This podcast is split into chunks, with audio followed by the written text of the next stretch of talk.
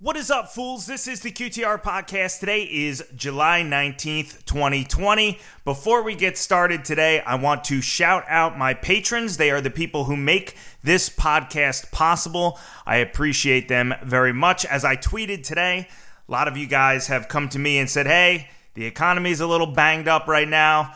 Uh, I have to delete my pledge or I have to reconsider. Hey, listen, I appreciate any amount for any duration if you guys are patrons. It means a lot to me. I'm consistently humbled by it.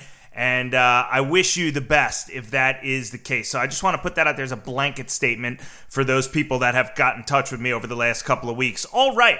First and foremost, I want to shout out my exclusive gold and silver providers over at JM Bullion. Ladies and gentlemen, JM Bullion is the only place that I buy my gold and silver.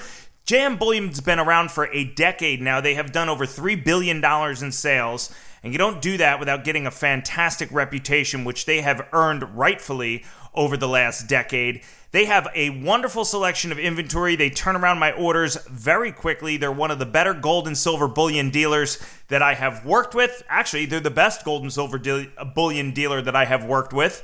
Um, and uh, I love their service. QTR podcast listeners have their own saleswoman exclusively at JM Bullion. That's Kathy, K A T H Y, at jmbullion.com. If you shoot her an email, tell her QTR sent you, tell her you want free shipping, tell her you want $5 off your order. She should be able to work with you. She is uh, wonderful, and the people at JM Bullion are wonderful. I appreciate your continued support, you guys. This podcast is also brought to you by my dear friend Pete Hedges over at The Trader's Path. The Trader's Path is celebrating its one year anniversary a year ago.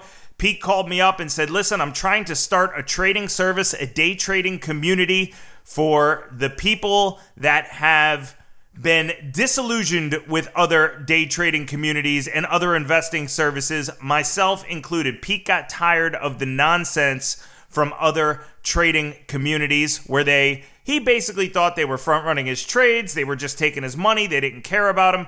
So instead of leaving and throwing a fit, he said, I'm just going to start my own service. And that is what the Trader's Path is. They offer a live stream. They offer a daily trading list, that the, their daily watch list. They offer investor education. They trade in all kinds of markets red, blue, up markets, down markets, sideways markets. And they're just a great community of people. Pete's an honest guy running this business. They're good people to surround yourself with if you are a day trader and you're constantly looking for ideas or to bounce ideas off of other people.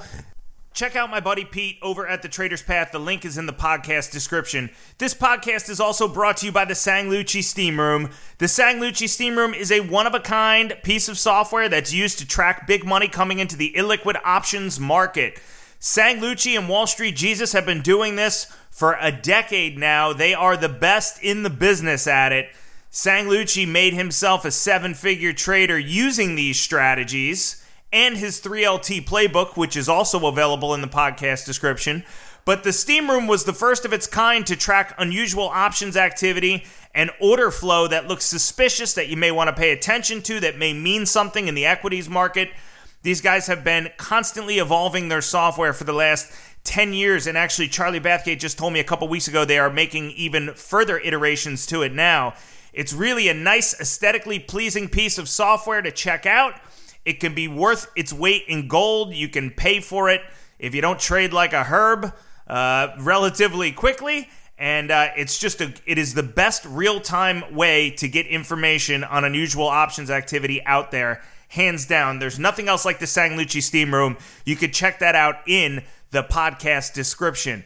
This podcast is also brought to you by my friends at Corvus Gold, my friends at Traders for a Cause, Ken R., Chris Bede, Nicholas Parks, Matthew Zimmer, Jay Mintzmyer, Russ Valenti, my homeboy Crichton Titus, and some of my latest patrons, Adam Countryman. What's going on, brother? Margot Cosia, I appreciate you. Derek and Andrew Harrington, thanks for checking in. Jamil Akhtar and Aaron Morkin, I appreciate you guys very much. Thank you so much for signing up to become patrons. Uh, Jonathan Neiman, Matthew Smith, Jill, Susan, and Phantom Dills. And how about some people that have been patrons of the QTR podcast for a while, like Alexander Kahane? Thank you so much. Brendan Egan, uh, my friend Max Mulvihill, of course, on the list. Dylan is in the house. Kevin Sullivan, Carson, and Anthony, I appreciate you. Bruno Gallo, Thank you for your continued support. as well as let's throw it back to February 2019, where Ivan Johnson signed up. Thank you, Ivan. And Wednesday, 8 p.m. is still in the house, along with my friend David and the Tesla Q podcast. All right. With that being said, there's two rules for today's podcast. The first is I do recommend a two drink minimum. Finally, this podcast is not investment advice, life advice. We are just approaching subjects with an open mind. We're just having a discussion. I have no licenses, no registrations. Do your research elsewhere. I don't even recommend that you listen to this podcast. Folks, I don't even know how many times I have to say it. Not investment advice. Do your research elsewhere. With that being said, let's get started. All right, he hasn't been back on the podcast for a while now, though uh, he may have been enduring some pain here over the last few months. We're going to have to ask him about it. I have Mr. Mark Spiegel of Stanphyl Capital on the line today. Mark Spiegel, how are you today, my friend? What's going on? Good, man. It's, it's great to be back. We, we I haven't been on in a few months, I think, right? We have a lot of catching up to do here, right? I know. It's been a little while, actually. I'm not sure when the last appearance was, but it, it had to be pre coronavirus, definitely.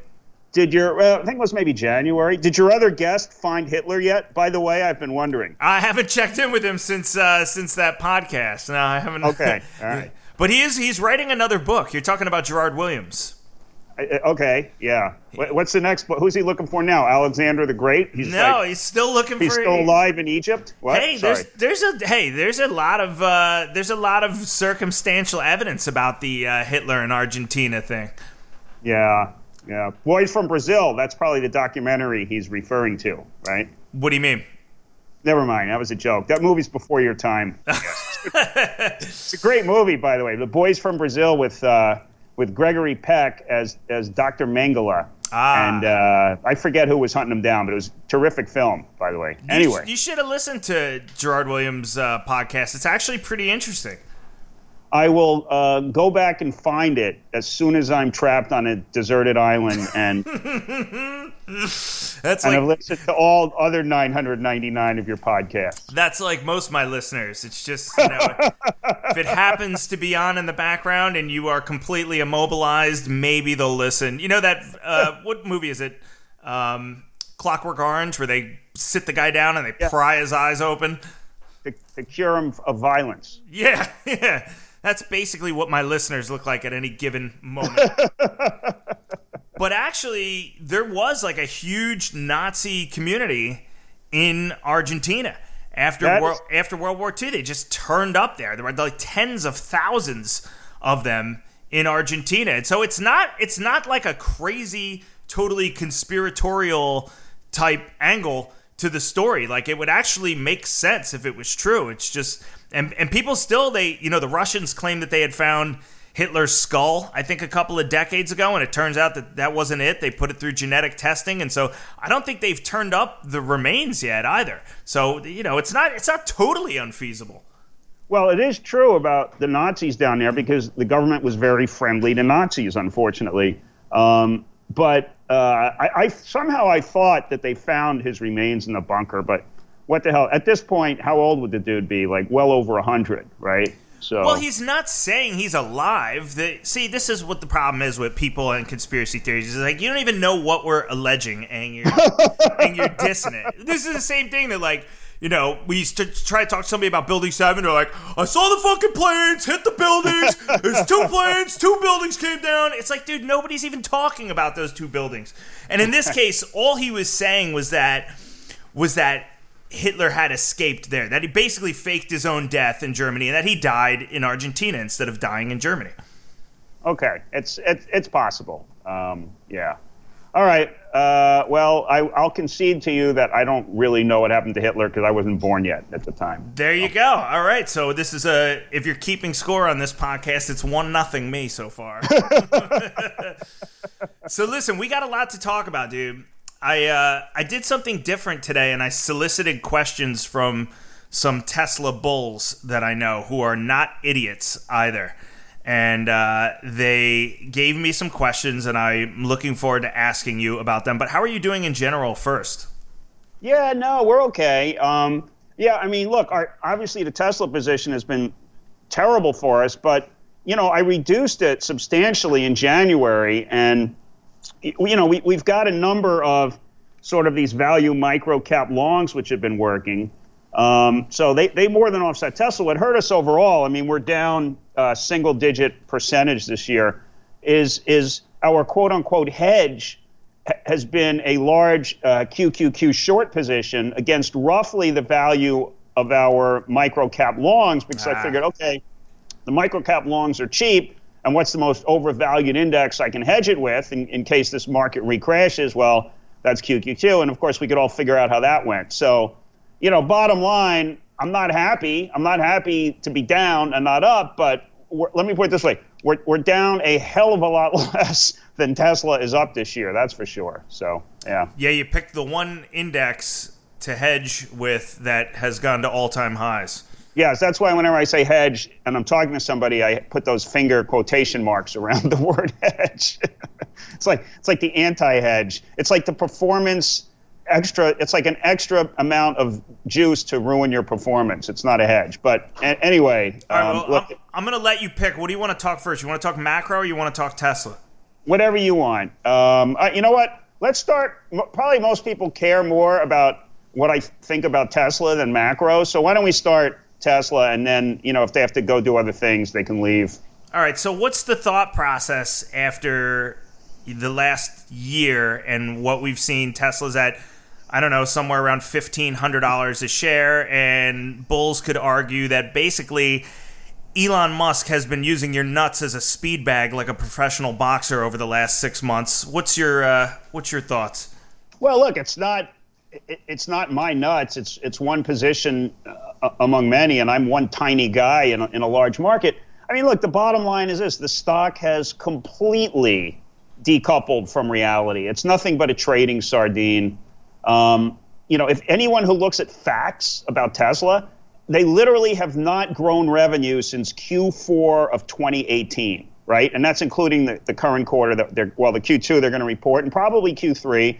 You know, so six, seven quarters, they haven't they haven't topped revenue from six, seven quarters ago. That's not a growth company. They've only maintained volume. And by the way, one of the guys, I think Tesla Charts, threw up the other day that they haven't even grown average volume. I mean, average volume, despite massive price cutting, like continual massive price cutting, pretty much every quarter, is still only averaging around ninety thousand a quarter for like the last I don't know four or five quarters.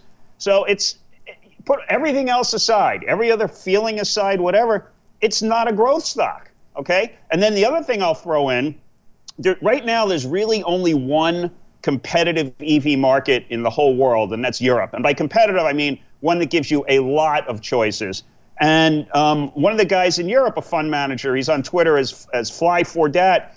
Just this afternoon, he threw up a market share chart for Tesla and it's gone from, of the EV market in Europe, it's gone from over 30% to now around 11%. And by later this year, it's going to be in the single digits because a bunch of more models are rolling out from Volkswagen and BMW. So, no revenue growth for this company, no unit sales growth to speak of, not that it matters because all that should matter is revenue in a growth company, and sliding market share in any competitive market. And you know, t- Europe's a bellwether for competitive EV markets. I mean, China is going to be extremely competitive by later this year because there's a whole bunch of stuff rolling out there, not from Tesla.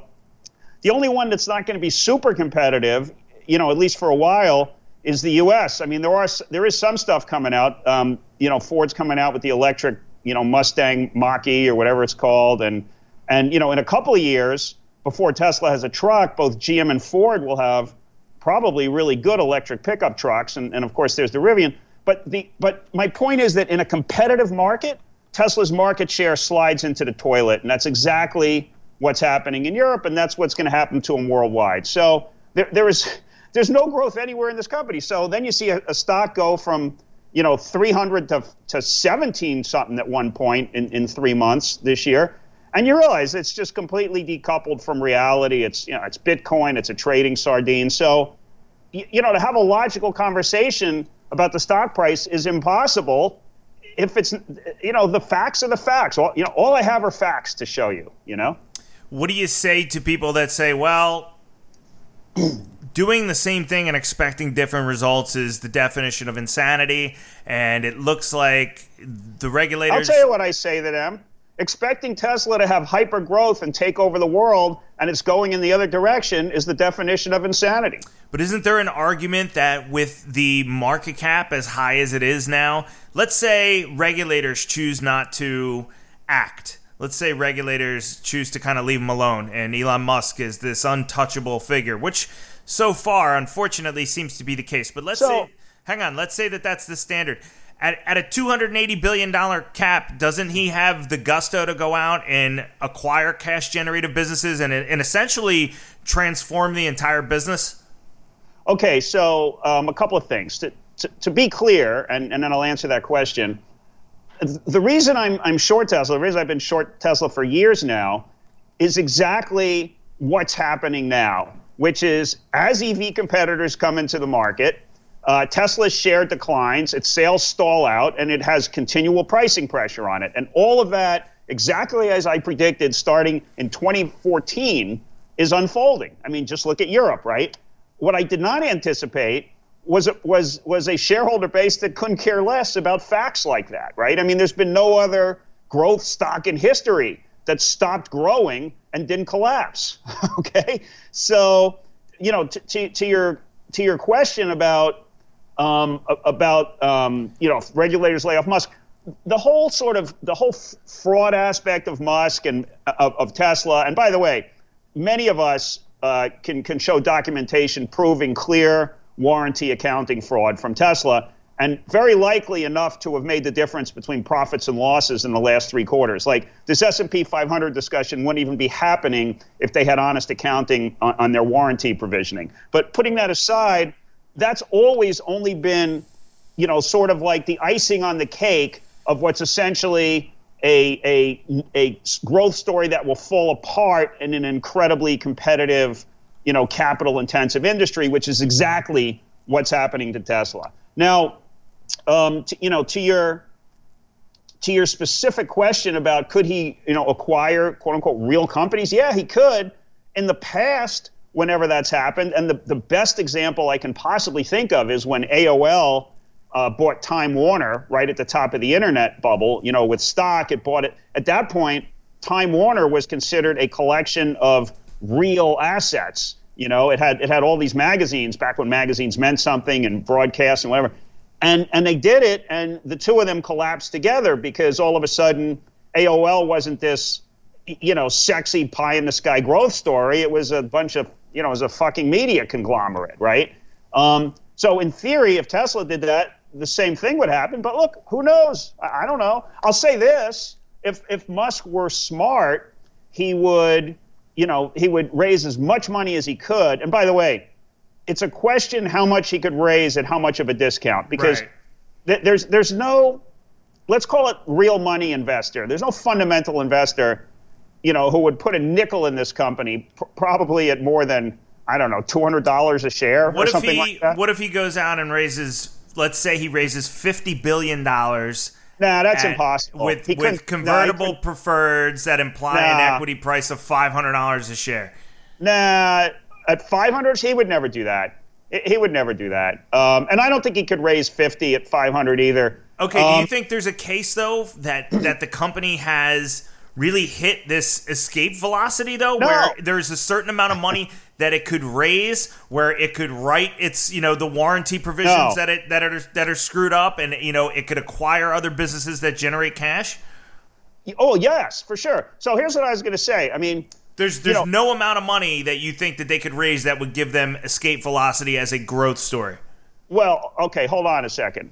Um, first of all, anytime you have a fifteen hundred dollar stock that that's averaging, you know, twelve million shares a day, right? I, I mean, you're, you're you're talking about a massive amount of dollar trading volume, right? So it could be the biggest, you know, it could be Flying Turd Incorporated and if you put in a decent discount, a bunch of hedge funds would buy it on an overnight deal and take advantage of that volume and just blow it all out in the next two days, right? And, and book the difference. So, you know, they could probably raise, I don't know, how what are they doing in, in, in, daily dollar trading volume right now? Like, uh, I'll tell you. Let's see. So it's a lot too because I've actually had this discussion with another short seller about how this move just couldn't just be retail because of uh, how much. Hey, I'll tell you. I'll tell you. They're doing they're doing at least fifteen billion dollars a day in trading volume. So they're doing right? ten. Yeah, they're doing ten million shares a day. Yeah, essentially yeah. at fifteen hundred dollars a share. So that's right. what fifteen billion. Fifteen billion. I had to make sure I wasn't. You got to add one, two, three zeros. Yeah, fifteen billion. Right. So they could they could instantly probably raise you know three billion dollars at I don't know. I mean, the stock is so volatile. I don't know what they would need. Maybe a 15% discount or something. Right. And and pay off a reasonable part of their debt. And if that continued, what I'm saying is if he sold a bunch of stock, he could pay off enough of the debt to take bankruptcy off the table and just put it in the in, in, in the you know long gradual decline to you know a double digit stock price. You know, because if you don't have debt and you have a lot of cash, you're, you're not going to go bankrupt, right? So he could do that. I think what would keep him from doing that is he knows that the only thing that keeps the stock where it is is a relatively limited float, right? I mean, you know, he's got 20 something percent, and the, and the other insiders have some. And then he's got, you know, Baillie Gifford, at least so far, has basically been a cult member who, who won't sell any of it. So you've basically got you know, call it 30% that's going nowhere, right? And so, you know, with that restriction, it keeps the stock price up. You start, you know, throwing millions of more shares into the market, all of a sudden, you know, there's supply. So he could do things as far as buying a cash flow, you, you know, business. I mean, he's not going to buy a a what what growth business is he going to be able to buy every growth business is already, you know, an insane price here, right? And, and, and has nothing to do with his company. I mean, could, would he go? I mean, you know, people say if he were smart, he would have gone out and bought FCAU for whatever it was selling for, $15 billion. But I don't know if that was would be smart either, because that would probably collapse his stock. At least in the past, it would. I don't know what I don't know what happens with this guy. Yeah, but if he know? goes out and acquires like a Ford or a General Motors or an FCAU, that instantly gives him uh, it gives him infrastructure to build. It gives him dealerships. It gives him, you know, it gives him all the best practices that he doesn't have in the well, industry. but it also, but it also gives him everything he spent his whole life saying is bullshit. You know, um, franchise dealers and and gasoline powered cars. Yeah, but will that matter? Because I mean, he came out and said, "Oh, we're going to build the alien dreadnought. We're going to build a factory based on automation," and now he's making cars in a tent, and nobody seems to give well, a shit. Well, but you, you know that's a different issue. He came out. He keeps saying, "Oh, we're going to do these amazing, brilliant things," and then he doesn't get them done. That's different from saying we're going to buy this old line nuts and bolts company, right? So, you know, I mean, I, I, I doubt he would do that, and and if he did, typically it would collapse his stock. But you know, who knows? I don't know. I guess the the question is just it, you know, Tesla Charts calls this stock the poster child for ZIRP absurdity, which I, I like. And it is the run up here, whatever is causing it, is happening against a backdrop where I don't know, Mark. I, you know, it's been a couple of decades I've been looking at the market, and I don't think I've ever really seen. I mean, is this going to be like a traditional bubble, or are we just really in this long stretch where you know, growth doesn't matter. I mean, you're talking about a two hundred eighty-five uh, billion dollar market cap. And, yeah, but that's not really are, true. Right, but what are the forces that are going to bring that to reality? Oh, oh, right. Yes, right. So, right. So maybe we're on the same page here. So you said we're in an environment where growth doesn't matter. You know, well, we for are. any other but but for any other stock, I think it does matter. I That's mean, not true. The, the market is laden with stocks that are not performing well, or they're just growing a little bit and they're trading at massive price to sales multiples and well, massive PE multiples. But, but look, I don't follow them intimately, but but the whole leadership in this market are the FANG stocks. Aren't those guys growing pretty big? I mean, growing growing like double digits consistently. Uh, that's a good question. I know Netflix is burning a shitload of cash. No, no, no, no. I'm not talking. We're talking about growth, right? I mean, Netflix. Eh, you know, as, as many wise people have said, you know, if you want to short a stock, figure out what's driving it to crazy levels and short it just before that is about to change, right? Right. So Netflix got hit the other day because of subscriber growth. That was like the metric everybody cared about, right? but it didn't- and you know, I, I don't know what the metric you know people care about for Amazon or Microsoft or Apple, but whatever they are, I, I think they've been doing surprisingly well in this environment. In fact, that was the whole play. People are staying at home and, and doing that. The the amazing thing about Tesla is the metrics that people care about it's have fallen apart, which are growth, market share, um, you know, sustainable profitability, which which again does not exist without the warranty stuff and without this, and also without the sale of these emission credits, which completely will go away for them at some time next year. I mean, the only reason they can sell emission credits is you know OEMs, well, primarily Fiat Chrysler, but I guess some from GM, didn't have enough electric cars to meet the government mandates. They'll all have enough electric cars next year. Tesla will be like, "Hey guys, want to buy your emission credits?" And they'll be like, "No, Elon, go fuck yourself. We have our own electric cars now. You can suck on those." And meanwhile, we're going to crush you because we're going to sell our cars at prices that you know put you on the ropes. What's that noise? I just heard a weird noise, like a drum Uh, roll. I hit I hit the desk by accident with my knee, but that's it. you hit the what? I, I hit the desk. I like I moved Oh, into oh, the okay. desk by accident with my knee. Yeah. So anyway, so what's going to happen is, you know, you're going to have like all these OEMs have great EVs coming out. I mean, anybody out there, by the way, who's who's a Tesla fanboy, look up the reviews of the Polestar 2, which just came out this week. I mean, they were universally great, and basically what it came down to as a summary was. Yes, the Model 3 is a little bit quicker and a little bit sportier, mainly because it's lighter. But the Polestar 2 is a much nicer car and a, and a great electric car.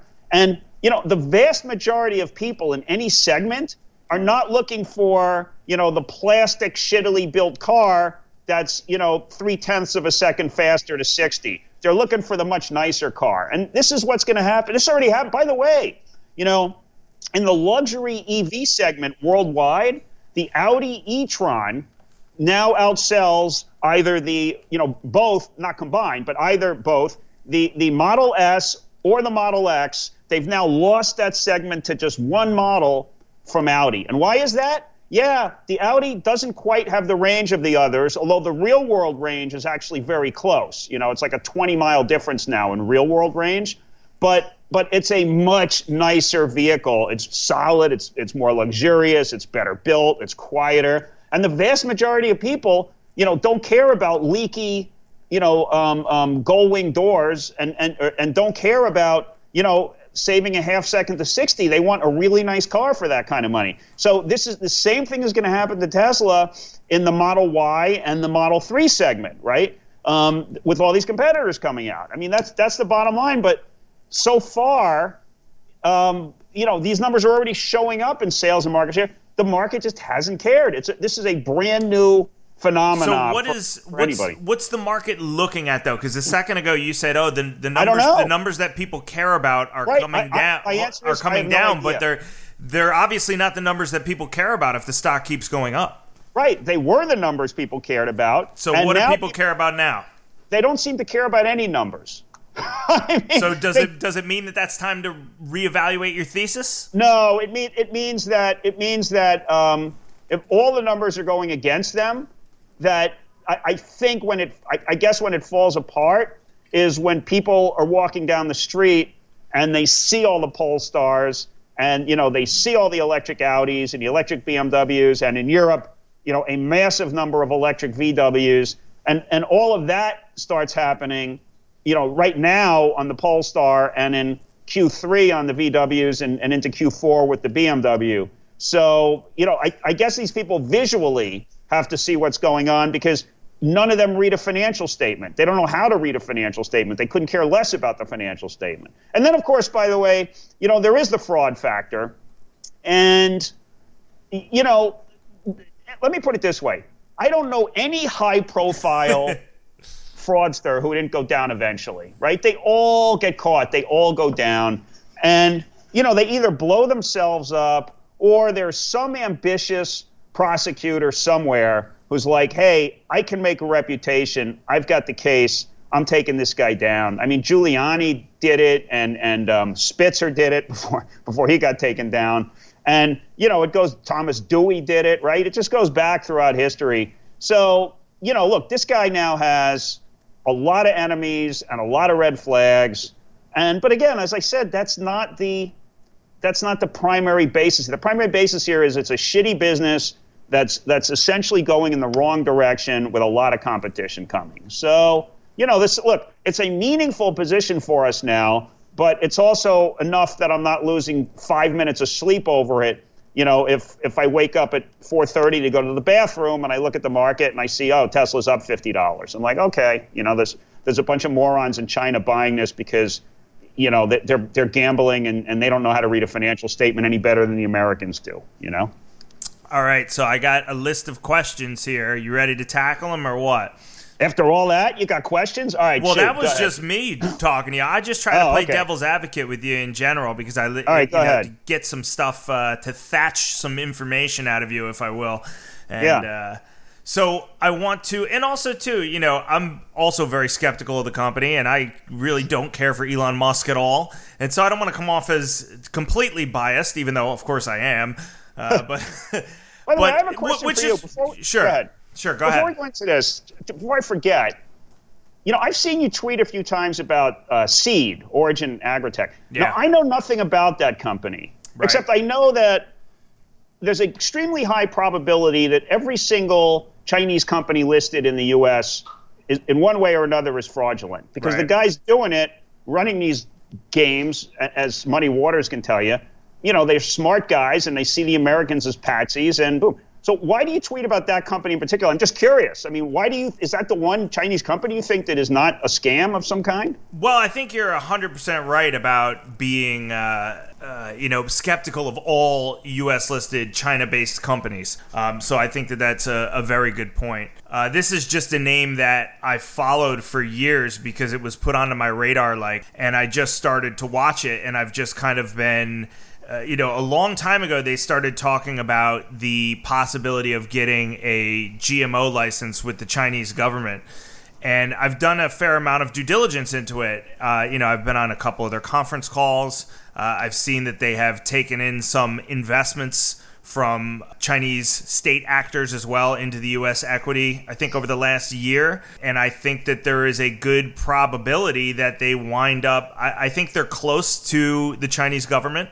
And I think there's a better probability than not based on the other people that are investing and based on just keeping an eye on this company that they will eventually wind up doing business with the Chinese government. And I just think it's a very low float stock. And I think it has the potential to rip if that is the case. And uh, and that's kind of what I'm holding out for on this. I'm not sure it's a name I'll be in for you know the next five years. I'm not going to tuck it into an IRA I don't think but it's kind of a pure play on them getting uh, potentially getting a, this GMO li- license with the Chinese government, which I think is is a distinct possibility based on reading the tea leaves over the last three, four, five years. And and I don't get the impression that it is overtly fraudulent because of their nature to not you know they, they're not super pumpy with their press releases. They're not putting prs out uh, you know, every so often. Uh, they have a uh, they have a corporate uh, headquarters here in New Jersey as well in the U.S. So they do also do some business in the U.S. But I understand there's a lot of Chinese companies that do that as well. And I just don't get the impression from them that they are interested in a quick pump and dump or anything like. Like there's a lot of other Chinese companies I look at and I see they pump and they dump very quickly, or they're changing their business model constantly, or whatever. And these guys have stayed relatively consistent and they're modest in the way that they communicate. And so I'm not saying that it's 100% legitimate, but I'm saying I think there's a better chance than not that the stock goes up from where it is now. You're basically saying that regardless of whether the accounting is real or not, it could rip on some headlines, which is that's that's perfectly reasonable position. Um, Well, I don't have I any. I don't have any reason to doubt the accounting because there's been. yeah, there's you been- do. It's it's a mainland Chinese company listed in America. I, I know nothing about this company, but I would Clearly. be shocked. Right. I would be shocked that if they got this GMO license or whatever you think it is, whatever they make out of that is not going to cross the Pacific Ocean. That money to America. That's like, like, like as a shareholder, you'll never see it. Well, I'm, but, not, I'm not. I'm not necessarily saying that's the case. And again, I'm. I'm not saying I'm holding this stock for the next five, ten years. Okay, um, fine. And I've also examined the financial statements, and it's not like they're making any wild verbose revenue claims or anything. You know, there's really there's nothing to uh, defraud investors with in the financials, in my opinion, because they're not bringing in any money. They're they're basically out there saying, you know, this is part of what okay. our business relies on. So, you know, okay. I, I, you know, they they had when I started looking at it, they had like a thirteen million dollar market cap. I mean, it's not some massive company. Okay, listen, good luck with it. I was just curious. I'm not I'm not looking to to, to get on you with it because I haven't I haven't done the work. I just figured mainland Chinese company. Why does he think this this well, one is you, on? You know, I'm very critical of Chinese companies yeah, as well. I know that's but especially just, surprising. All right, listen. Good luck. Good luck with it. All right, all right. Go ahead. Ask me the Tesla questions. All right, back to Tesla. First question: How much money have you lost for your LPs being short Tesla common equity or derivatives? None of anybody's fucking business. You want to be one of my LPs? We'll talk about it. All right, so that's question one, dealt with swiftly. Question Probably two. Probably more money than the person who asked that question will ever earn in their life. I don't know about that because I know where that question came from, and I would push back on that. But okay. okay. all right. Promise them anonymity. Uh, question number two Why has Mark at no point in the last one year reassessed his thesis and placed his LP's capital on the right side of the trade? Oh, I reassess my thesis every single day. I just gave you my thesis. Why is somebody long this company uh, who could look and see that there's been no growth since Q4 of 2018? Uh, only, ma- only unit sale growth maintained through continual price slashing and massive market share decline in Europe. Why haven't they reassessed their thesis? I have all the facts on my side. They have no facts on their side. Yeah, but they have their P and L on their side, though. That's what they're going to uh, say. Uh, so you're going to stock price bro me? Okay, listen. No, I'm not stock price bro. No, no, no, no I'm just saying. Listen a second. Here, here's how investing works. Okay, in the stock market, you see a you see a stock, and you say, "Hey, the market is way underpricing that stock." Or the market is way overpricing that stock. Right. And that's how you make money. Now, you could be right or wrong, but you take a position based on that assessment. My assessment is that this stock has gotten more and more and more and more and more overpriced, okay? To me, that's not a reason to remove the position, other than, I mean, I certainly have reduced the position size because otherwise it would overwhelm the portfolio. So, you know, you have to make those adjustments. Right. But because something becomes increasingly decoupled from reality, is not a reason to not have that position. But again, the flip side of that is, you know, when something is, is as decoupled as this is, you know, we're at the point where, you know, $300 is the same as 500, the same as 800, the right. same as 1200.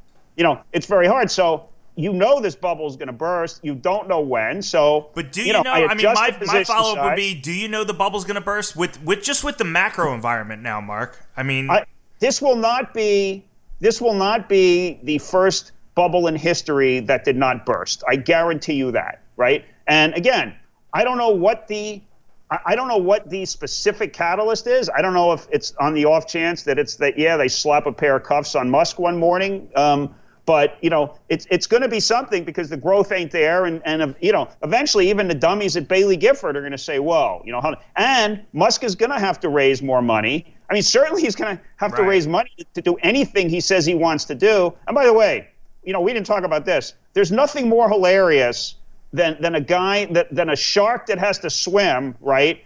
Or it's going to die. And Musk has to keep the illusion of growth up. So he's going to build a factory in Texas. Right. You know, he's going to build um, a factory in Germany where their market share is heading into the toilet in Europe, right? And and he's going to expand the Chinese factory, right? And he's going to have so much overcapacity, it's it's going to be hilarious. But that's, you know, the idiots who own this stock can't look and see that there's no growth, and here's a guy who's going to triple his capacity. Um, on to the next question. Uh, this one says, How much time, ask Mark, how much time did he spend doing technical due diligence versus financial forensic analysis versus Elon Musk cult of persona hating? The, the, the financially, you can understand this company in in 10 minutes. So, you know, I keep up on the news flow for sure. I have fun with the news flow because look, the other companies I own are real businesses. Nothing changes day to day with a real business, right?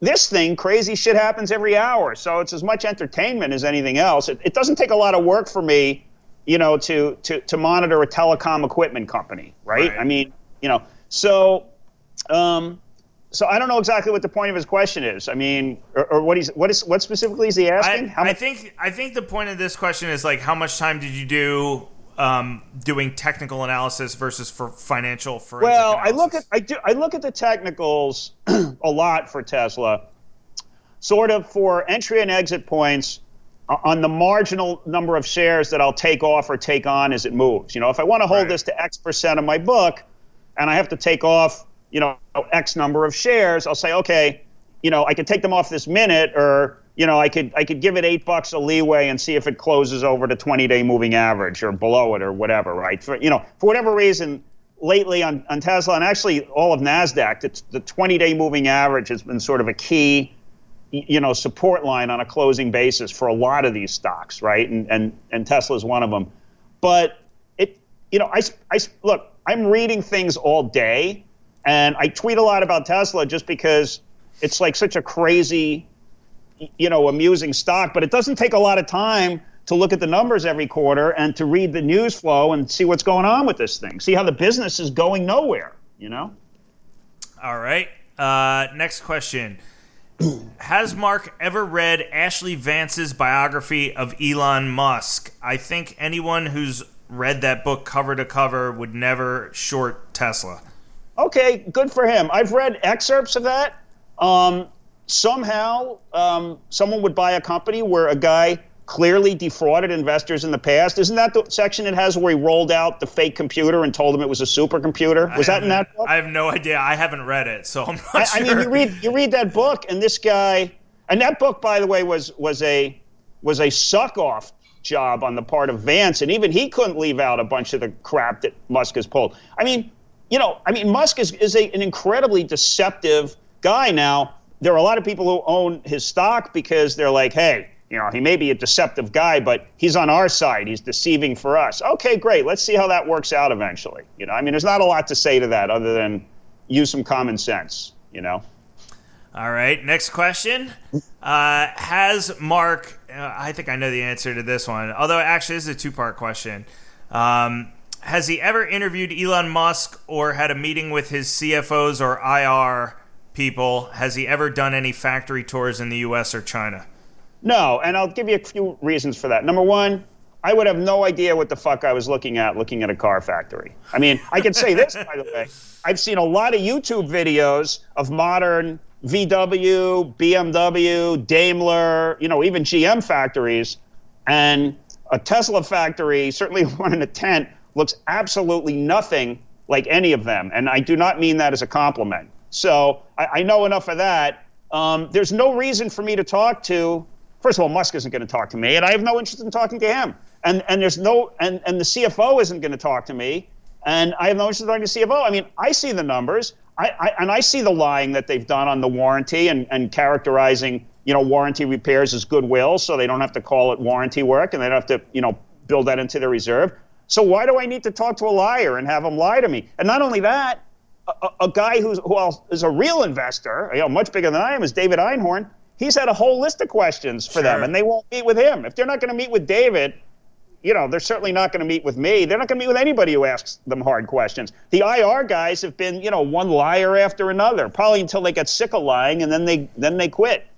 Einhorn has, and he actually asked for a factory tour as well, didn't he? Because Musk invited yeah, him. Yeah, they wouldn't then... even give him that. But I mean, really, who you need a factory tour? I mean, we've all seen pictures of the of the tent. There is no fucking way in the world that this company is building tent, building cars in tents, and, and generating margins anywhere near the rest of the industry. You know, they're, they're building another tent now too. Yeah, exactly. Did so, you see that? I did see that. So that's going to be for the the Model Y or something. I don't know. The the whole thing is absurd. It's nonsense. There isn't a there isn't a single critical thinker who owns this stock. So you know, at some point this bubble is going to burst. I'll be there. All right, next question. Larry Ellison is worth 50 to 70 billion dollars and is on the board of directors. He owns a billion dollars of equity from open market purchases. Did that ever go into your short thesis? Do you think it would uh, essentially essentially, he's asking, did you think that that would uh, preclude Tesla from ever filing Chapter 11?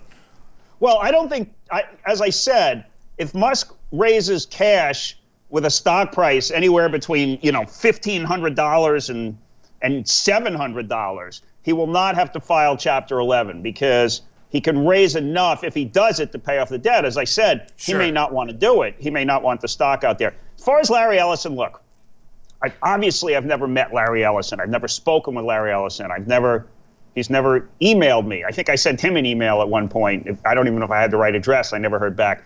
I have I have huge respect for Larry Ellison uh, as a business person, un- unlike for Musk. Larry Ellison built a massive, legitimate company, you know, from nothing, right? He was a salesman for what, IBM or something, and left and started I'm Oracle. Not, you know, yeah, I'm not sure where he started that. I mean, I have nothing but respect for Larry Ellison. Now, why did he get involved here?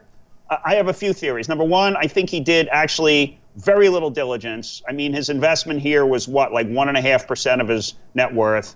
I think he has a crush, you know, a, a guy crush, a, a man crush, a father son crush on Elon Musk, who, you know, Larry Ellison, you know, loves flying, you know, he, he flies like Russian fighter jets, surplus jets, right? He's he won the America's Cup with super fast sailboats. He's in he's a real sportsman kind of guy. Musk likes a lot of the same stuff. You know, Ellison is brash. Ellison, you know, many times was accused of of overpromising on the software he'd deliver and then delivering it later. Um, and I think he see, you know, maybe look, maybe he sees a young version of himself in Musk. And Ellison is so rich, he's like, you know, I like this kid. You know, you don't like him, too bad. Fuck you. I'm throwing a billion into the company. I'll join the board. You'll notice, by the way, that if you ever look at the website where they have all the board committees, Larry Ellison is on none of them. So my guess is he spends, you know, very little time on this, which is fine. He's he's running his own company again now, right? So um, so yeah, look, I don't I don't have a bad word to say about Ellison except that, that I am puzzled about seemingly how little real diligence he did here. But look, I, he doesn't care. He's got he's you know there are very few people in the world with more fu money than Larry Ellison. So right, so for whatever reason he's doing it. All right, you're holding but the fact well. that Larry Ellison is involved here. Uh, look, I mean, the facts are the facts. The market share is the market share. The true profitability is the true profitability. Um, so Larry Ellison's involvement is not relevant to me. I mean, Larry Ellison was a big investor in Theranos, right? He didn't put as much into that as as he put into Tesla. But didn't he put like a hundred million into Theranos or something? Something like put a lot of money. I'm not in. sure, but all you had to do was the and, basic due diligence on Theranos to know that the machine didn't work, right? Okay, so he was advising Holmes. She even, I think, she even called him like Uncle Larry, right? She would look to him for advice and all that stuff. So you know, you have to ask Ellison, you know, how much real diligence he did here. I mean, I'll tell you, I remember when he did it. Um, in fact, he was speaking to a bunch of people. He was on, recorded on tape. I think he was speaking to a bunch of analysts, and he said, "Yeah, I threw a, a you know, I bought whatever he did, a million shares. I threw a billion dollars into into Tesla because this guy lands rockets on barges. Okay, so that's why he bought this car company. I, you know, can't argue with that, except to say that except to say that I think McDonnell Douglas and a bunch of other guys were landing rockets essentially. I don't know if they were on barges, but they were reusable rockets in the 1970s and realized that there isn't actually a good business case for this because the cost of refurbishing those stages of the rockets is more than the, and, than just you know welding together or however they do it a new one. So they they didn't do it because they don't care if it looks cool. They're looking for businesses that make money. Well, from what I've read, SpaceX makes no money, right? In fact, someone had put on Twitter that that they just they have a new funding round out and and they wouldn't even provide current financials. They only were willing to provide financials as of as of June 2019, and here we are, July 2020. That's not a good so, sign. I mean, it's and you know the Wall Street Journal did an expose on SpaceX a couple of years ago. For years, SpaceX on the website claimed it was profitable. The Journal found out it wasn't profitable. They were lying on their own website. So then they had to change the website. So yeah, Elon Musk is just a liar, you know, and I don't know why Larry fell for that, or I, I don't know. You'd have to ask him. I don't want to speak for him. I will say that I have I have huge respect for that guy because of what he built. You know, far more respect than I have for Musk, and um, so I, I don't have a bad word to say about him. I would just say that I think he didn't do a lot of actual homework here. He just likes Musk. All right, and last uh, question from the Bulls, and then I got then I got a bearish slanted question of my own that I'm going to ask. Uh, how many how many industrial capital intensive capital intensive is bolded? How many industrial capital intensive companies in the world have grown revenue from zero to thirty billion dollars over the last decade? How is it Tesla? done over? How it done over the last six seven quarters? I mean, are we talking about? The, the question is how many industrial, how many capital intensive industrial okay, companies have grown revenue from zero to thirty billion dollars? That's the point he's trying to make. I, I, don't know, but how many, how many, how many industrial capital intensive companies sell for um, um, five and a half times revenue? Right. That's a good point, I mean, also too. I, I mean, I mean, this guy. Here's the thing. Here's the here's the hilarious thing about Tesla bulls, right? They're always looking forward until it suits their purposes to look at ancient history. Okay. how, how many? How many grow? Ask this guy. How many stocks priced for hyper growth haven't grown revenue in six or seven quarters and would be losing money if they didn't fraud up the warranty accounting and sell emissions credits that are going away next year? Ask them that question. I mean, I mean, you know, the growth has come to a screeching halt. Okay, and yeah, maybe it'll grow a little bit. Maybe it'll maybe it'll get a little bit more revenue growth, you know, later this year. I don't know, but but it's going to be ever worse margins because they're going to have to sleep. Listen, they already cut the Model Y price by three thousand dollars. That was the brand new hot yeah, model that. that that Musk refused to ever give the order number for, a reservation number, whatever he calls it. Every other model, he's already talking about how many quote unquote reservations he has for that stupid pickup truck, which will never get built in that form. You know, so you know these are hundred dollar refundable whatever, and you know your average Tesla fan probably put in three of them because he thinks there's going to be a waiting list. Which, of course, of course, the way this will go is Musk will just take the newest, highest money first and screw over the early waiters the same way he did on the Model 3. He even re- he never would tell anybody how many he had for the Model Y. I mean, that thing is like it's almost stillborn. You know, it's, it's an okay seller for an electric car, but it's nowhere near what Bulls thought it would be. You know. Yeah, the Model Y has really not gotten very good reviews, and uh, I just saw. Well, it, it, it got okay reviews. I mean, look, you're trading extra weight and and somewhat worse handling for more storage than the Model 3.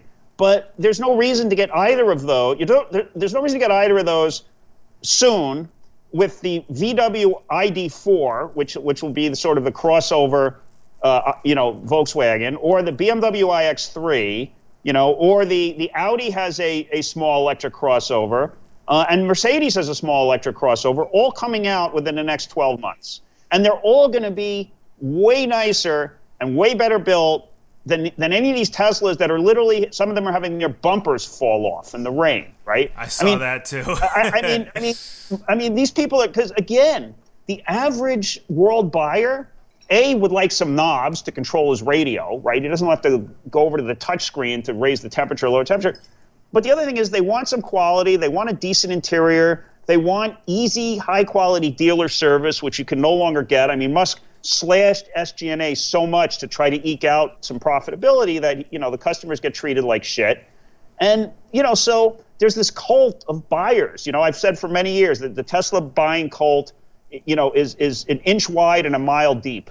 Right? You get these people. Oh, I'm on my seventh Tesla. On my ninth Tesla. The average person looks at them and says, "What the fuck, dude? I want a car with a nice interior that's well built and I treat me well." And all those people, which is the vast majority of the market, are not going to be buying Teslas. And that's why Tesla's market share is sliding into the toilet in Europe because there are now more choices and there are a lot more choices coming. The uh, the VW, what's it called? The ID3. So this the the the the, the hatchback is, is the ID3, and then the small SUV is the ID4. Yeah, the ID3 is the one that I saw, and it's actually a cool little looking fucking car, man. And like that's one so far out of all the electric vehicles that I've seen, and that includes you know all of them, the concept vehicles and all this other stuff. And uh, I, I like the Porsche, obviously, but in terms of reasonable ones that I would afford, be able to afford, and be able to buy that mm. would be the one, the ID3, because you know I, have had people ask me, you know, would you consider buying a Tesla? I even had, uh, you know, somebody that was long the stock say, if I bought you one, would you drive it?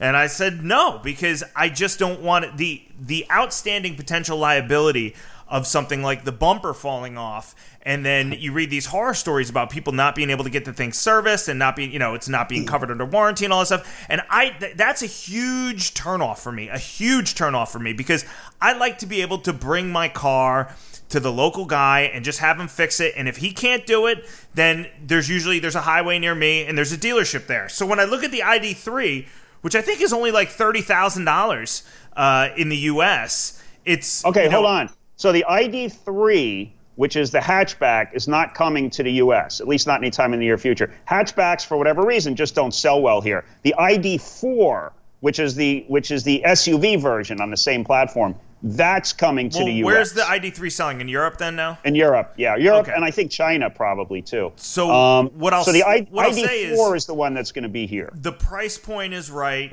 Still, I'm, I'm not even going to buy one. I'm just saying that's the first one I looked at where like the price point was right. The car was fucking cool looking. It you know it doesn't really have a lot of get up and go. I, I remember looking at the uh, Well, the, the, the there's going to be a lot of different versions, and the the highest performance version uh, is going to be very decent on Get Up and Go. You know, it's not going to be quite as quick as the performance, you know, Model Three or the performance Model Y. But you know, listen, I mean, put this I, in perspective. I have a Volkswagen dealer though. You know, two miles from my house. Well, so also, so if something goes horribly wrong, it, it- wasn't that long ago when, when a when a brand new Porsche 911 would run zero to 60 in the low sixes, right, and was considered a rocket. Right. you know, so you know, but you know, if if, if a Volkswagen ID4 performance version uh, runs it in the fives, and I, I don't know that that's the case, but I'm suspecting that's the case. I mean, for for the vast majority of the market, you know, that's terrific. You know, and and Tesla is not priced to be this little niche company you know, who sells cars to people who want that extra half second of performance and are willing to, you know, drive a shittily made thing with the bumpers falling off and no knobs to get it, right?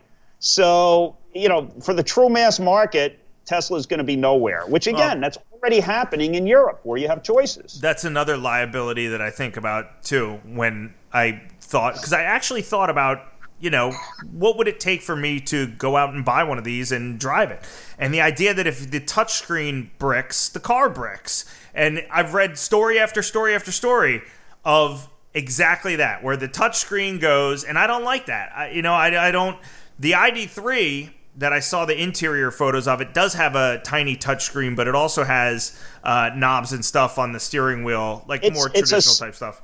Yeah, it's a safety issue. It's not just worrying about it bricking. It's let's say it works fine. You're driving down the road. You want to adjust the temperature. You want to adjust this, that. You got to take your eyes off the road and look at the touchscreen, Right. right? And and there's you know you need tactile feel. I mean, any all, all everything coming forward now is going to have a touchscreen, but with you know some backup knobs for the key features. And Tesla doesn't. I mean, they do on the on the on the old designs of the uh, X and uh, the S and, and X, but they don't have it on the Don't the they have three little knobs on the steering wheel, Mark? Uh, I think the Model 3 has knobs on the steering wheel. I think you can adjust the volume with the knobs on the steering wheel. But as far as I know, as, and, and anyone can correct me on this, I don't even think you could adjust the wipers without using the touchscreen. What? That's crazy. Yeah, I it think doesn't all have that- like I a think tree all- that you pull the thing down.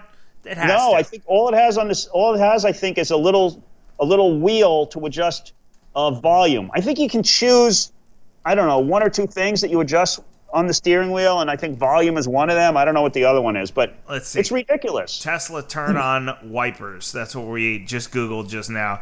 How to use the windshield wipers. Tesla Model 3. All right, hold tight with me one sec. so let's see. This guy is fucking hitting the touchscreen. He's hitting a wiper button, and Yeah. he is. Oh yeah, he he did. He put the wipers on using the touchscreen. But he's there's a there's a there's a shift knob on the on the wheel though. So what is that for? Must be for turn signals, Or, right? or yeah, or autopilot maybe. Yeah. Oh, that's oh, a huge pain in the ass. You can't turn the fucking wipers on without using the touchscreen. That's. I mean, you can't you can't adjust the the thermostat, the temperature, Yeah. without using the touchscreen. You know, or the fan speed. I mean, it's the whole thing is just stupid. And look, they did it. They did it to save money. I mean, basically, right? It's just cheaper. But and anyway, so the point is that these are not cars for the mass market, and that's why they have to keep slashing prices just to maintain the volume that they're doing, and that's why You you give people alternatives. And and by the way, you know the other thing is, and it's made it's clear now. There's been multiple studies. Tesla blatantly lies about the range of its cars, right? At least in the real world. They're somehow gaming the EPA tests. Their real world range averages about 20% worse than the EPA range. And what that means is it's it's roughly exactly the same as all the competing cars. Yeah, I saw so, some of those studies. So, I saw those. Yeah, so you know, even Inside EVs published it. The original ones I think were done in England. So you're not you're not getting more range. You're not getting more real world range with the Tesla. Car and Driver ran the the Taycan against the Performance Model S around a track at the same speed, the same conditions, and everything. And the, the, Tesla was barely more range. It might have been like eight or 10 miles more. Don't quote me on it. But yet you look at the, e, the EPA claim, and Tesla claims, you know, almost 400 miles for that car. And, and you know, Porsche on the Taycan, I, I forget what they claim, you know, just over, a little bit over 200 miles. But in reality, the Tesla was only a little bit over 200 miles, right? I saw a guy on Twitter the other day, you know, with the classic t- tweet to Elon hey, Elon, I don't mean to be mean to you, and I love the car, but I've never gotten more than 250 miles from my Model Y in any kind of normal driving, and I'm not coming anywhere close to the promised range. And, you know, of course, um, uh, Montana Skeptic, you know, said uh, he loves how this guy's apologizing for calling Tesla out on fraud. Right. right. It is. I mean, Tesla's range claims, at least for the real world, are fraudulent. They don't stand up to any examination. Now, I'm not I'm not saying that they're lying about what they do on the EPA test, but I am saying that they are somehow gaming the EPA test, and it's very strange that everyone else's real world mileage typically is within 5% and sometimes better than the EPA, and Tesla's is almost inevitably 20% worse, right? So there's something going on there. So that's a long winded way of saying you're not getting a real world range advantage when you buy a Tesla over competing cars. That's all I'm saying. My buddy Keubiko posted a couple of testimonials oh, sim- similar to that today. I'm going to read. There's three of them here. He's great. He's one of my favorite follows on Twitter. He's a lot of yeah, fun. Yeah, he's awesome. He's a, and he's a super nice guy too. I've known. You him. should have him on the show. He's like up in I, Canada. I don't know who he is. I've only seen him on Twitter, but I've offered to have him on the show and he's declined. But uh, oh. not only is he exceptionally intelligent, but he was like one of the first people to really help me learn a lot of stuff. He's just he's a class act. But he he just posted three different testimonials on uh, on his Twitter feed now that were that all happened within the last six hours, and they um, were all tweeted by other people. The first one says. Tesla currently stranded in the middle of Georgia in 100 degree heat, and my Model 3 won't drive, and Tesla can't get us that. a rental car until tomorrow. The second one says my Model 3 autopilot stops at red traffic lights in its sight that are meant for other traffic. It also stops on intersections when a red light is reflected on a road sign. What should I do to help? Say bug report, or does the AI learn by itself? Who's going to tell them? People are so fucking stupid. And the How third, people this stupid get 50 grand to buy a car? That's the, another. The third one says, had my Model 3 for 17 days and the air conditioner is broken. So, well, you don't need that now there's three uh, testimonials for you. Let's yeah. let's shift over to the macro environment, which is enabling all of this craziness. Uh, I want to kind of give you my take, and then I want to hear what your response is. Uh, putting aside the fact that I think that monetary policy in this country is absolutely insane, I just said on Jon Najarian's podcast the other day that I think uh, the virus is going to be one of those things where so basically, what I've looked at is I looked at the case fatality rate, and I've looked at the CDC's estimates, inclusive of asymptomatics, for the case fatality rate. Which so you, what you're talking about is called the infection fatality rate, if it includes everybody. Go ahead. Okay, all right. Uh, and so then, what's the difference between the infection fatality rate and the case fatality rate? The the infection fatality rate includes anyone who got it and was never diagnosed with it at the time, but you do these big tests and oh, okay. oh, this guy has antibodies, he had gotten it. So that's the most accurate would be the infection fatality. I mean, the most important would be the infection fatality rate. Go uh, ahead. so that that's what I'm using. So I'm looking at the CDC's estimate for that, which last month I think was 0.3 percent, and no way it's no way near that low. I don't even think they had it that low. But go ahead. I'll tell you. I'll, t- I'll give you the numbers I've I've seen using studies, but go ahead. Well, hold on, hold on, hold on. Because here's the uh, I'm gonna I'm gonna find the uh, what I'm reading right now. Uh, CDC estimates COVID 19 death rate around 0.26%. That's from that, one month ago. Okay, that contradicts, as far as I know, um, there have been um, the biggest study was in New York State, where they, they literally did randomly tested, although people argue about the randomness, thousands of people. Yeah, like, like 3,000 people, right? No, but then they expanded it. They did even more than that, right?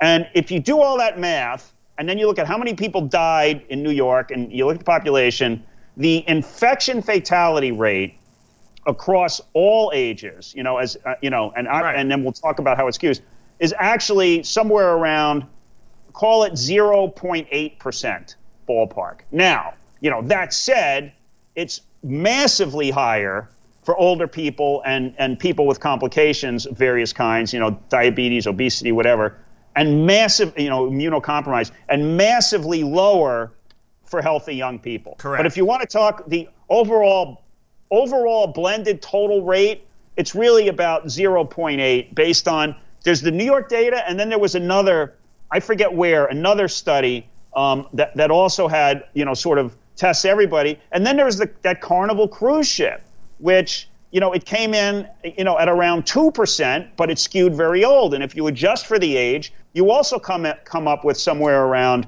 0.8 ballpark okay. for everybody. So let's say, but go ahead. We'll say between 0.3 and 0.8% then. And uh, just to compromise our, our two findings. Um, what I said to Jon was when we first started to get data on the virus out of China, and we know that their data is obviously questionable. But they had kind of this 2.4% case fatality rate that was like locked in, and there were a lot of worries about it being much higher. And well, wait a minute. Now you're using the phrase case fatality rate. That's different from infection fatality rate. Okay, so I'm trying to figure out the overall number of deaths compared to the total number of people that have had the virus. Okay, that's the infection fatality rate. And, and I don't know what CDC was looking at because I'm telling you, I, not only did I do the math based on the only studies I could find and came up with about 0.8%, but a number of medical people have also cited that as a realistic number. So I don't know what CDC was working with there. But but go ahead. Okay, if you so want here's, to, here's want to just table that argument, because there's a big difference between 0.3 and 0.8. Yeah, 0.8 is almost three times as bad. Of and course. I think and I think that's a more realistic number. But again, huge variance in age and, and general health. But go ahead. And here's another just off the top of what I can find. Harvard University epidemiologist Mark Lipsitch said in May that he believes the fatality rate is clearly above 0.2% and probably above 0.4%, likely between 0.2% and 1.5%. Okay, so that's a range that supports uh, your number for the total infection fatality rate, if you'd like to call it that. Okay. Um, so, my, my better way to put this what type of recovery do you think we're going to see? Do you think we're going to see a slow, drawn out recovery? We're going to have a lot of economic pain going forward, or do you think we're going to have a V shaped recovery?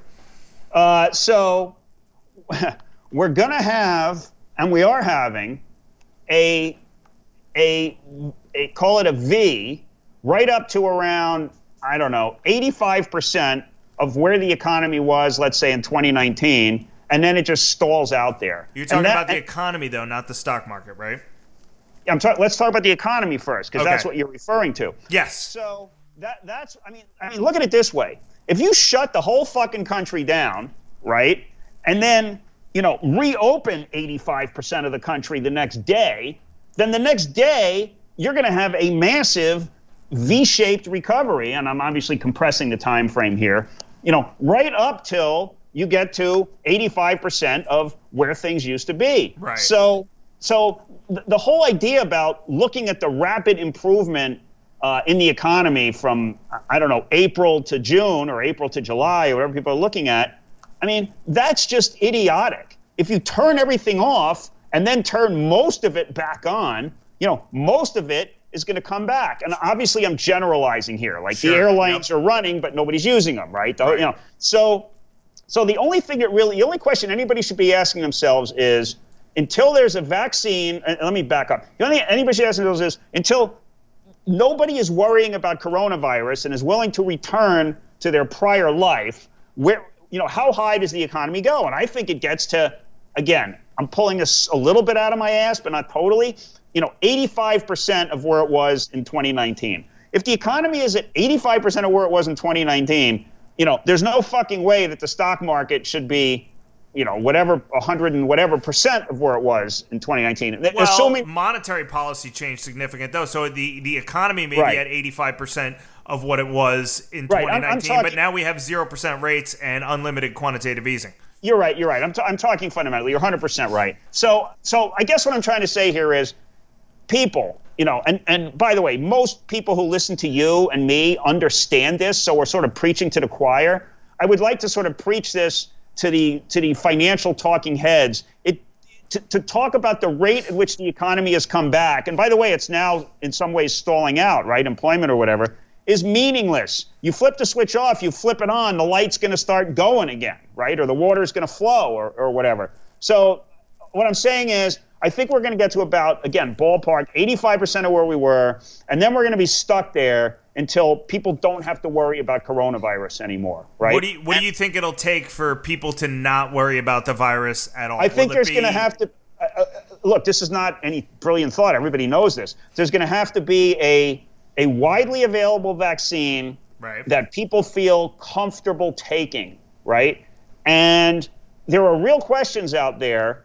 And you know, I had this discussion on some with somebody on Twitter, and maybe made a comment you know, there are a lot of people not in that crazy anti vaxxing crowd who are thinking, you know what, this was a hell of a rush job. You know, I don't know if I want to inject this thing until, you know, I wait a year and see how it works on people. Now, that's not going to be everybody. And, and of course, you know, I, I guess to get, you know, some kind of herd immunity, you only need, you know, 60 or 70% of the population um, immune, right? So if if I don't know, five percent of the population already had this, assuming that you build up immunity, and that's a whole other question, right? Which I'm sure you've read about after you've had it. If you have less immunity, you know, then you maybe you need I don't know, 50 or 55 percent of the population to take the vaccine. So when do I think that happens? I think the I think the best the best possible case for that is you know we get enough of those people vaccinated, you know, and and or we you know enough people get vaccinated that they start going to restaurants again or whatever, assuming they're open,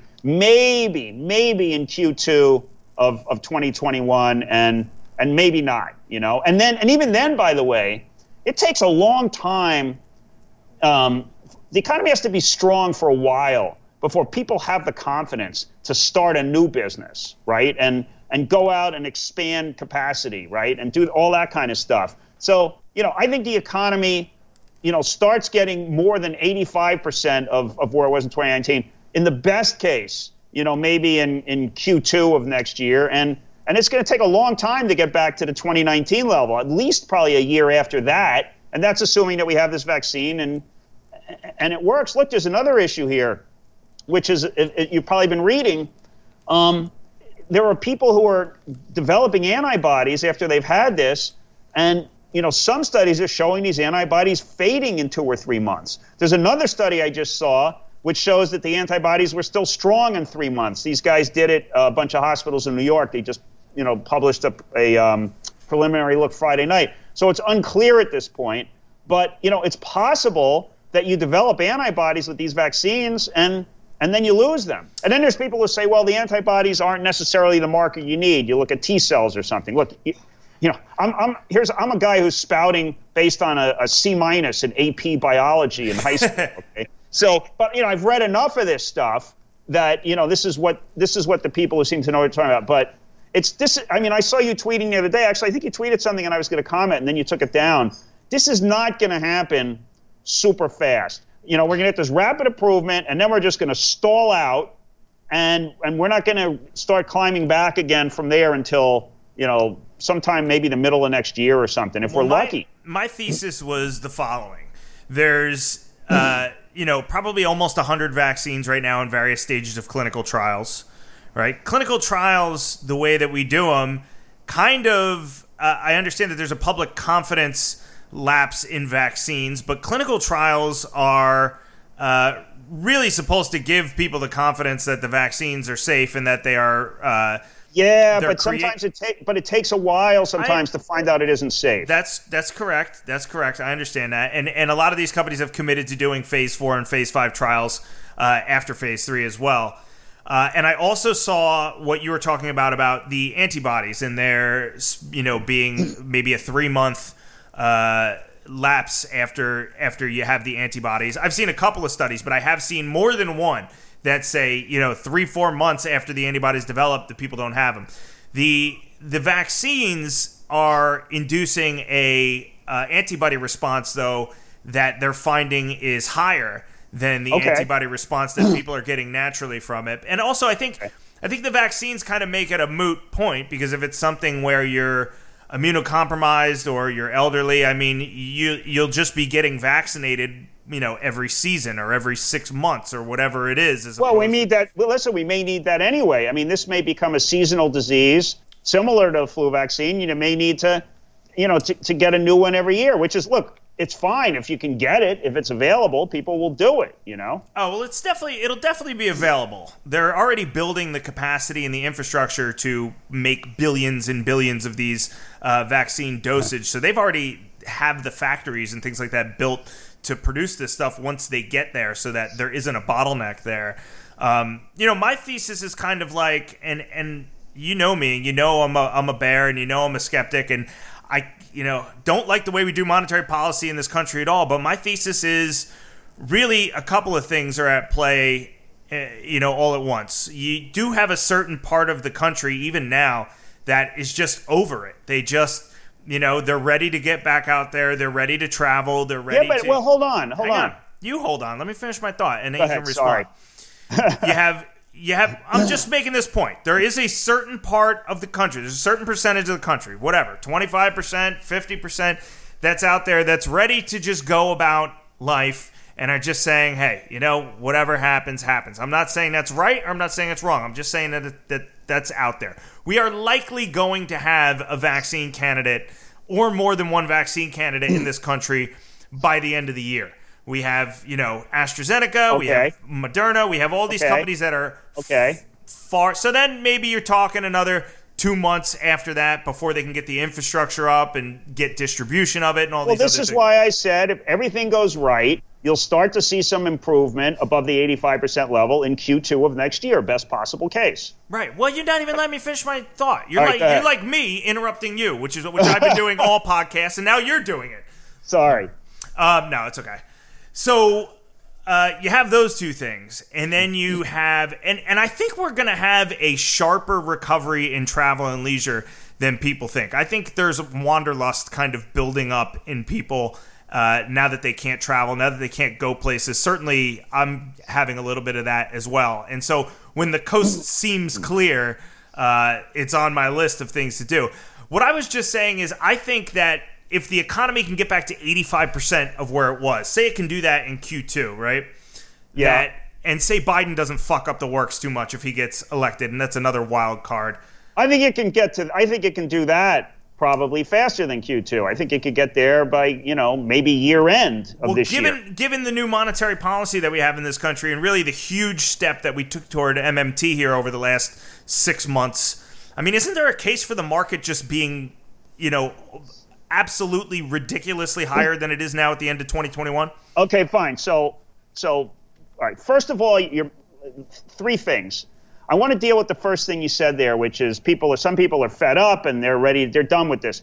Any place that's happened, you're getting huge outbreaks and they're getting shut down again. People in Texas were fed up, right? They were done with it. People in Florida were fed up. They were done with it. In New York, everyone's wearing a mask and no restaurants are open inside. Okay, so that's going to happen. It, it seems until there's a until there's a vaccine for this. So your concept that some of this economy is going to come back above 85 percent, you know, regardless of whether there's no vaccine, I think that's a non-starter because at least so far, anytime they've tried to do that, they've well, gotten massive outbreaks. These well, these places that have opened up and then shut back down again acted very surprised when they saw the infection numbers go up after they reopened. And I think this is like dipping your feet into very cold water. I think they'll do it and they pull their feet out immediately. And then I think, you know, over the next six weeks or maybe the next eight weeks, we'll probably see those same places start to loosen up again in terms of their regulations and reopening. Okay, and I, so and I also on. think I also think Yeah. to some degree that there's going to be an attitude of inevitability with this stuff. Uh, I don't. go, going forward as well. Okay, I don't think there's going to be attitude of inevitability. And you know, you know, we look at um, um, you know some of the guys that we all follow on Twitter have been great at posting. You know, the, the you know cases in Florida were up you know two point whatever percent, which Right. is you know half a percent lower than the seven day moving average of three point whatever percent, whatever the hell it is, right? Right. And my answer to that is, and I've said this on Twitter, yeah, you know, if you shut down the fucking economy again, which everyone has been doing in these places, then the number of infection, the, the increase is going to drop, right? And then the death rates with it are going to go up for a while because you have like sort of three week time lag between when, unfortunately, people are going to die from this from when they get infected is you know three to four weeks.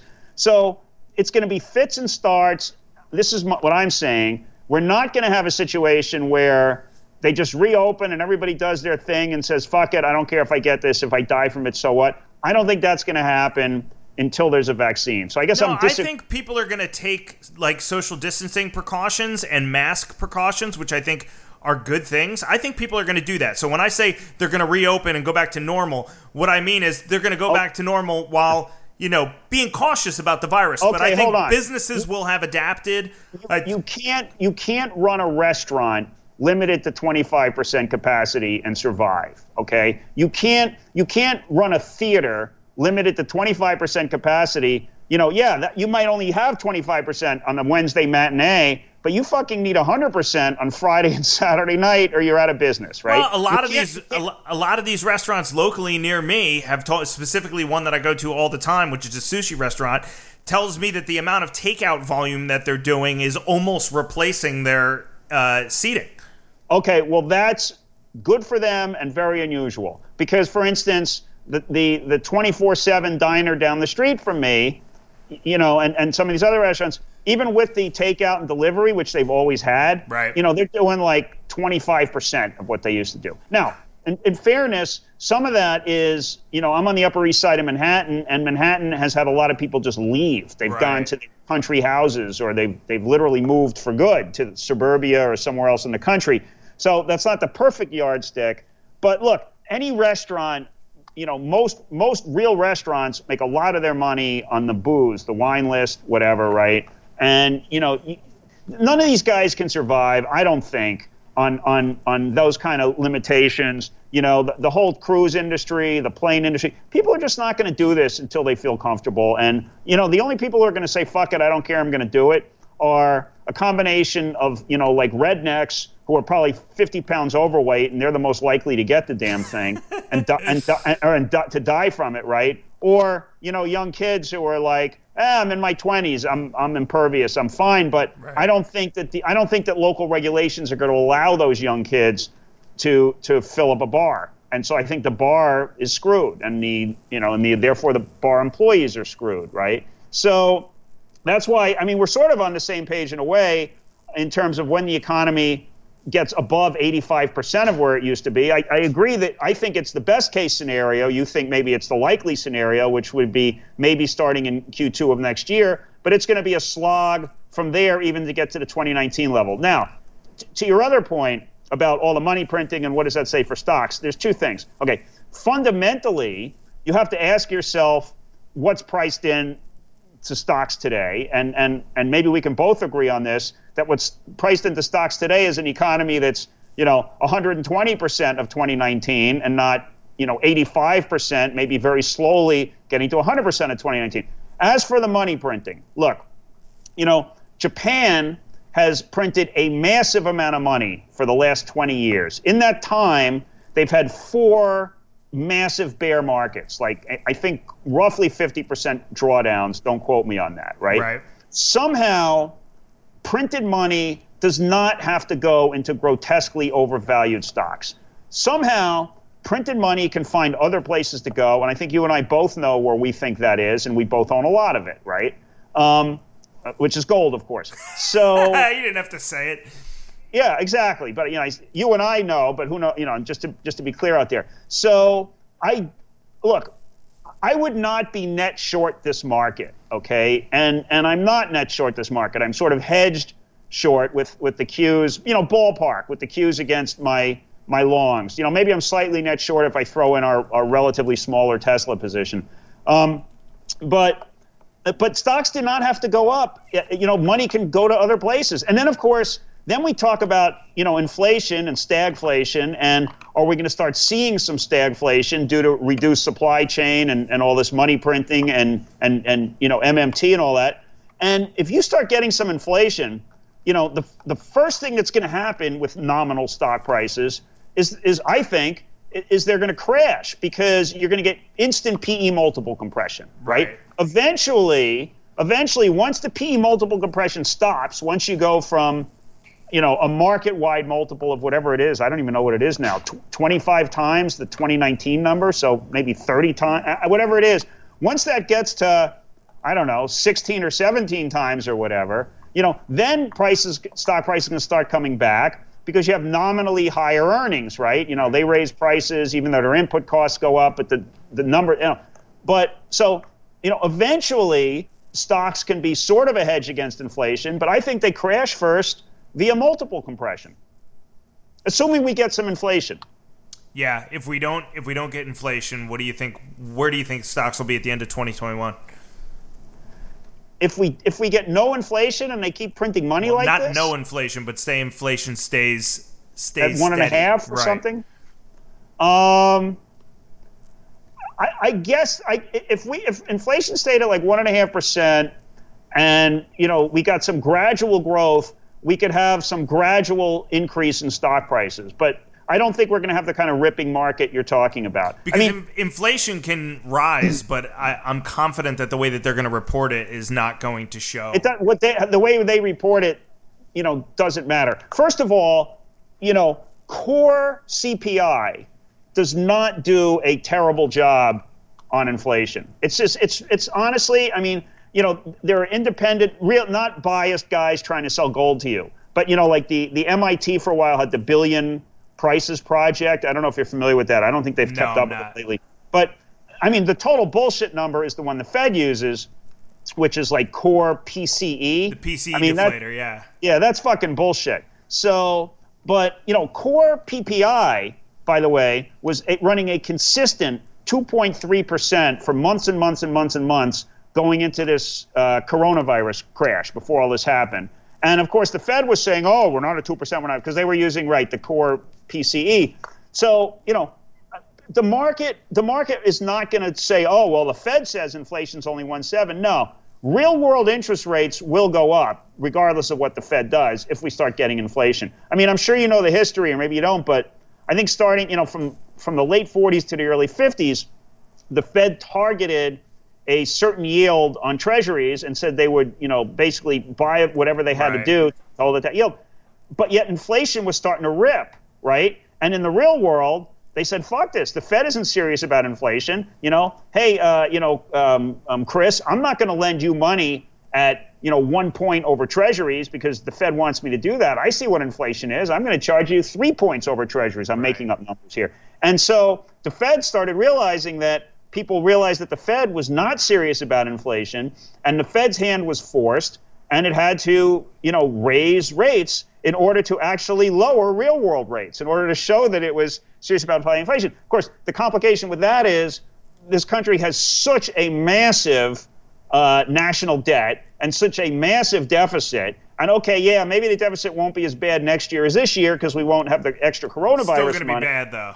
It's still going to be bad. And look, you know, certainly Trump has been horrible on deficits, but I guarantee you the Democrats will be worse. I mean, the oh, Democrats yeah. will find all kinds of extra programs to spend money on, and the tax increases that they that they will push through will not, you know, cover any more than a small part of that. And so, it's, it's funny to think that they would still push tax increases through, which they which they they will, even though they're going to print the money.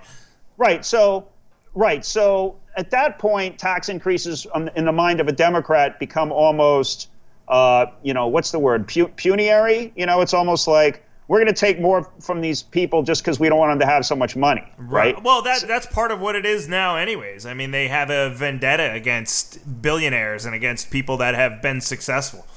Right, right, right. So, as you've pointed out on Twitter many times, there's clearly a logical disconnect between the Fed printing all this money and buying all these bonds and collecting any taxes at all, right? right? Now, it's not totally illogical, right? Because on some level, the market is like, well, at least there's they are they are taxing people, and this won't go on forever, and you know, otherwise, you know, so. I think on some level people believe it. Anyway, my point is that the, the, the tough situation the Fed is going to be in, of course, is if we get some inflation and we have this massive national debt and massive deficits, and and and the government is not going to be able to afford to pay the correct interest rates for money without having to kill other programs. I mean, it's one thing if you can if you have a 10-year treasury wherever it is now, I don't know, 60 something basis points, or I haven't, I haven't looked at it, you know, the last couple of days.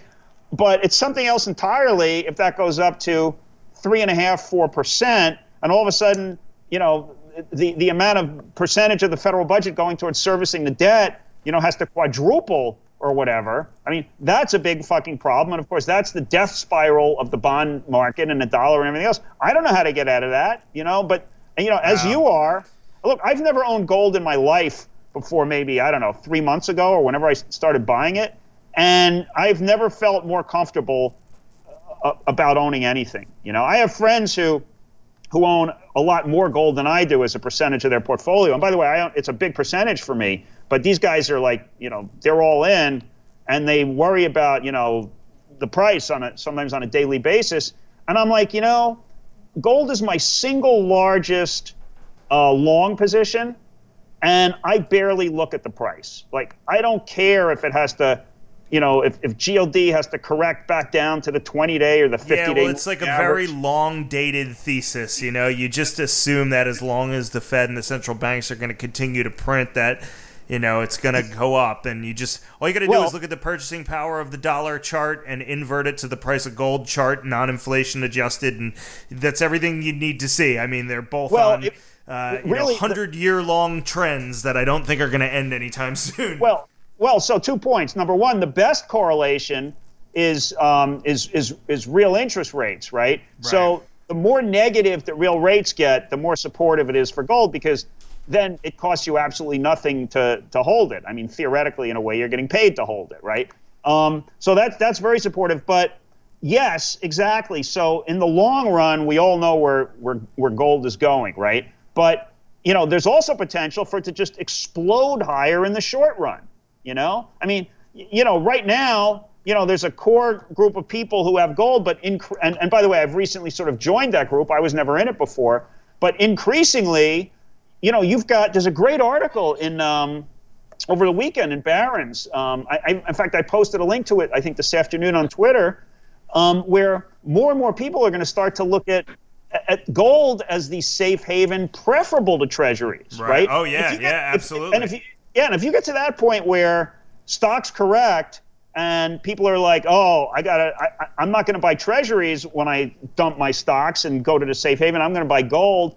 I mean, fuck it. I mean, gold is a relatively small market, right? And and and and actually, right now, I just read the price of gold is actually being driven by the gold ETFs, I guess GLD among all of them, as opposed to GLD being driven by the futures market. Like the gold futures traders are starting to get overwhelmed. Right. When you start seeing, you know, and maybe you've talked about this, but when you start seeing Robinhood pour into gold, and you know, and not just Robinhood, actual you know, real money investors. Yeah, it's it's going to be quick move. It's going to be a quick move. It's going to be a huge move, and you know, if you look at a chart, I mean.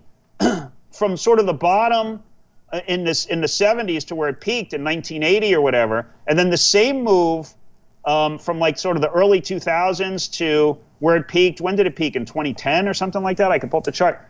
Those were like those were like six x moves. Yeah. Oh yeah.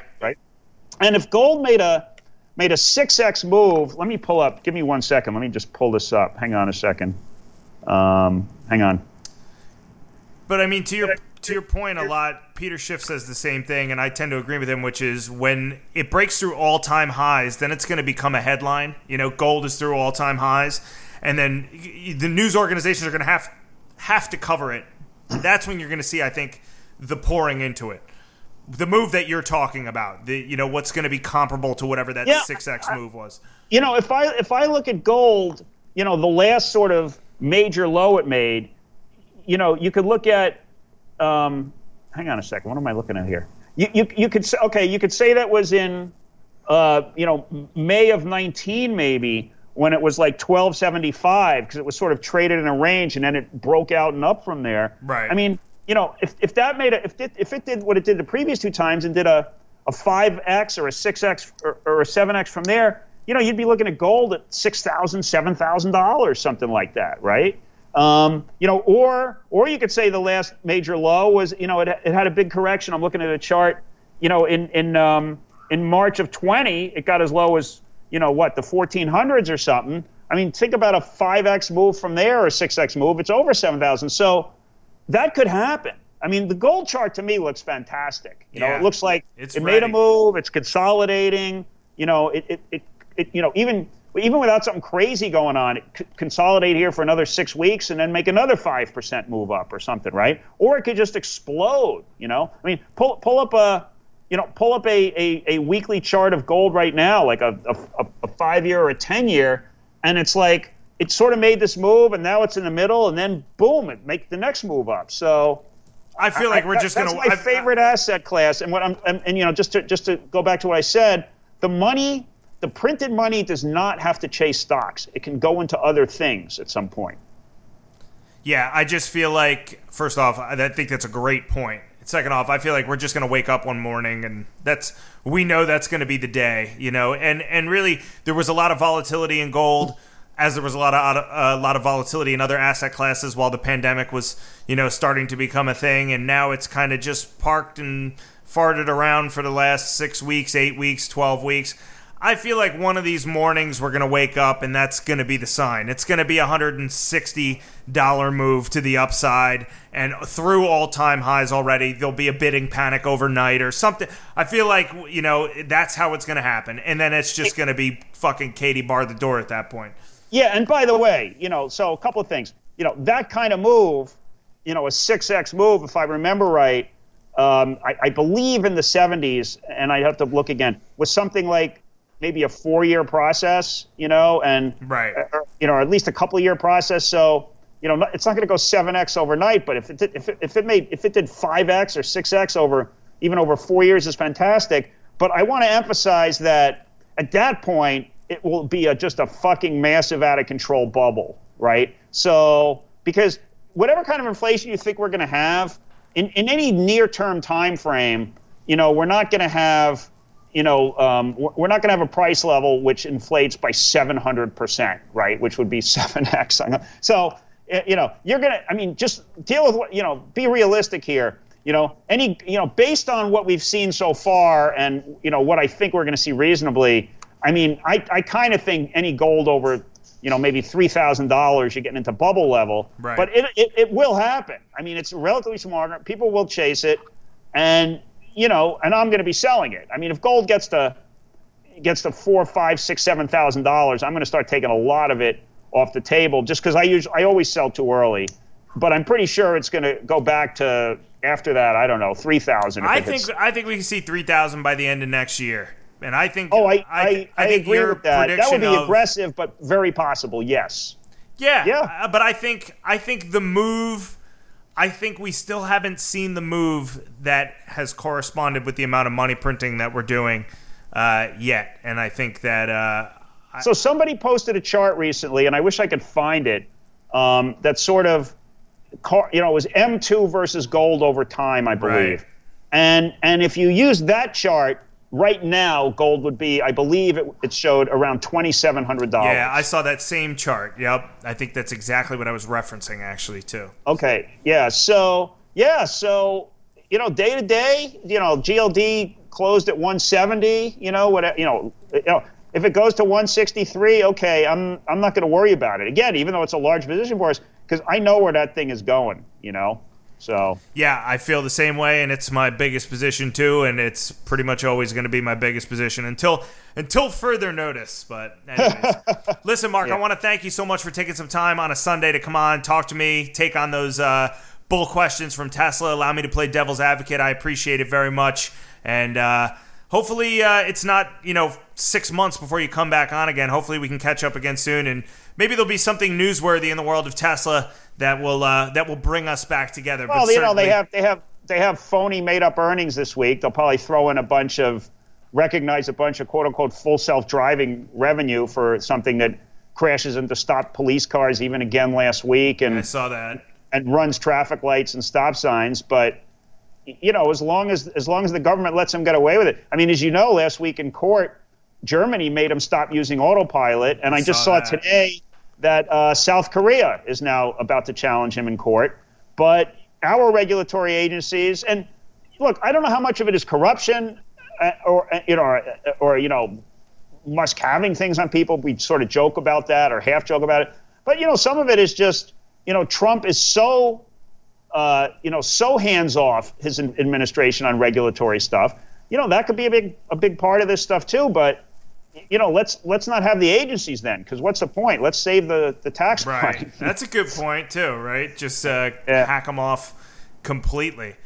Yeah. Um, so yeah, this was great. Thanks. Listen, I'm happy. You know, you, you, call me up. I'm or DM me. I'm happy to come on anytime. This is always I always have a great time on this show. So no, I appreciate it very much. And there was one other point I wanted to make, but I can't remember what the hell it was. You just said something. It wasn't the it wasn't the gold to M2 ratio about was, deregulatory or before that regulation. No, oh, it was about full self driving, and uh, I can't believe that they're still taking money on the pretense of full self. Every time I see, every time I see they talk about full self driving, all I can think about is the Ladies Man. I don't know if you ever saw that movie where he's no. just like he's just like, yeah, uh, my car uh, doesn't exist, and that line always goes through my head. Like, yeah, that product uh, doesn't well, exist. So to be clear, here's what they did: they they call a product full self driving and capitalize the three words. Right. Okay, and then they define it on the website as.